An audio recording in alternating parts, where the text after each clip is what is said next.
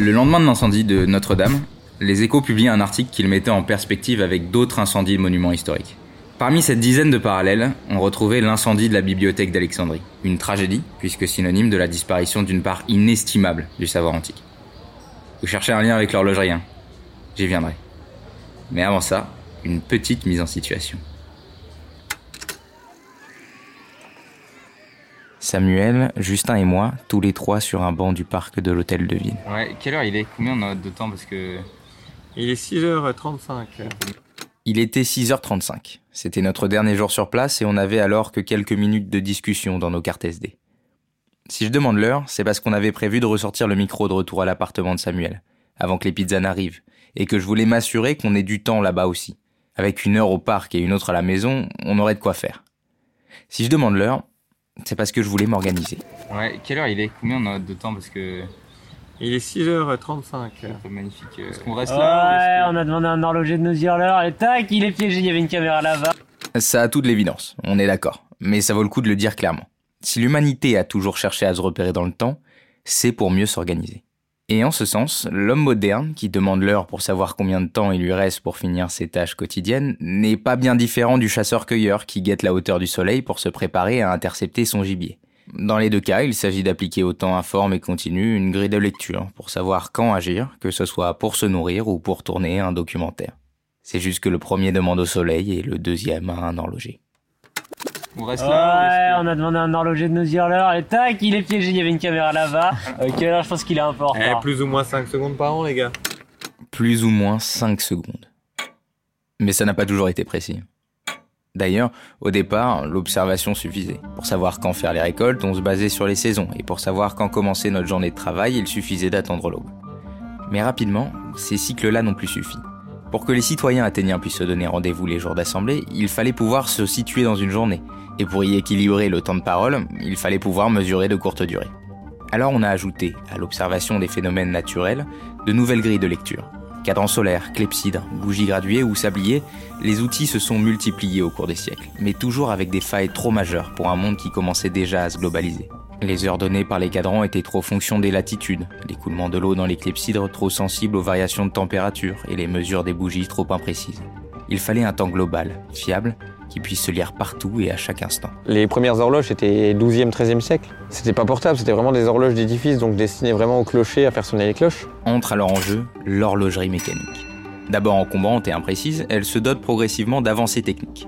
Les premières horloges, italiennes, ne peuvent alors que sonner les heures, mais à mesure qu'elles se diffusent en Europe, elles gagnent un cadran, puis une première aiguille.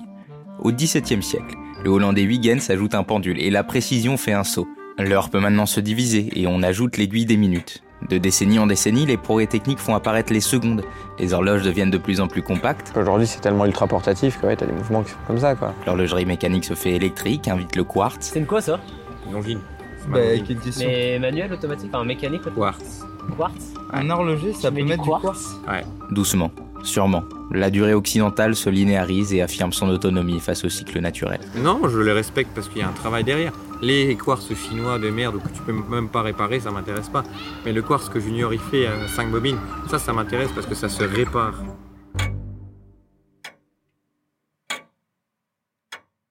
Du clocher de Milan à nos poignets, il aura fallu moins de 7 siècles pour que le génie des horlogers rende le temps accessible. Alors oui, oui bien sûr que l'omniprésence du temps a ses dangers, ses contraintes, mais... On s'en plaint déjà dans l'Antiquité, puisque les gens disent euh, avant quand on avait faim, on mangeait quand on avait faim, et maintenant on est obligé de manger quand c'est midi au cadran solaire. Alors évitons de jeter le bébé avec l'eau du bain. Parce que, et je vais le dire sans analyse et avec toute la subjectivité dont je peux faire preuve, l'un dans l'autre, être capable de bien lire le temps, eh ben, je crois que ça a plutôt été chouette pour l'espèce. Alors chapeau aux horlogers, qui sur le chemin ont façonné un artisanat terriblement riche, au croisement de l'ingénierie et de la sculpture, fait d'héritage, de complications et de finition. Tellement à la frontière de l'essentiel et du futile, que ça en devient magnifique d'humanité. ça, plus ou moins 5 secondes par an. C'est thermocompensé. Quand il fait plus chaud, quand il fait plus froid, le quartz bat différemment. Lui, il arrive à compenser. Euh, quantième perpétuelle, je la remets jamais à la date. Elle n'est pas connectée. Hein. T'approches un aimant, elle s'arrête parce que les magnétiques, c'est pas bon pour une montre. Mais dès que t'enlèves l'aimant, elle rattrape tout son retard. Anti-choc. Impressionnant, hein On a des siècles entiers de savoir-faire au poignet. Mais malheureusement, c'est un savoir-faire en danger.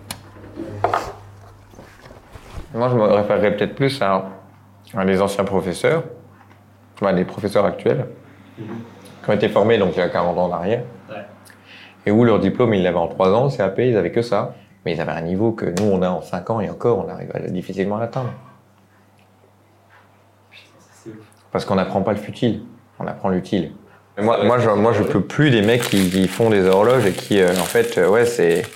On a dessiné cette horloge, euh, ça doit fonctionner à peu près thé- théoriquement, puis en fait, tu dépenses des millions d'euros parce que ça fonctionne pas, quoi. Enfin, à un moment donné, faut savoir, faut savoir ce qu'ils font, les gars, quoi. Enfin, ça m'énerve, ça.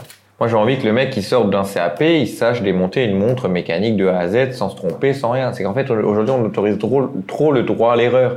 Ça suffit les 94% de réussite, les 95, les 97% de réussite. On s'en fout. Arrêtez de sortir des mecs avec des CAP, des qui sont diplômés, qui sont pas foutus de changer une pile.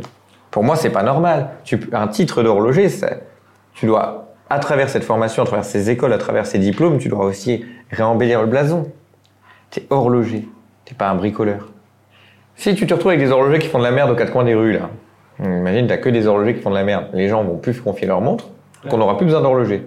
On va dire quoi? Bon, on ferme la formation d'horlogerie, ça, ça peut rien, on n'a plus besoin d'horloger. Voilà, ça finit comme ça.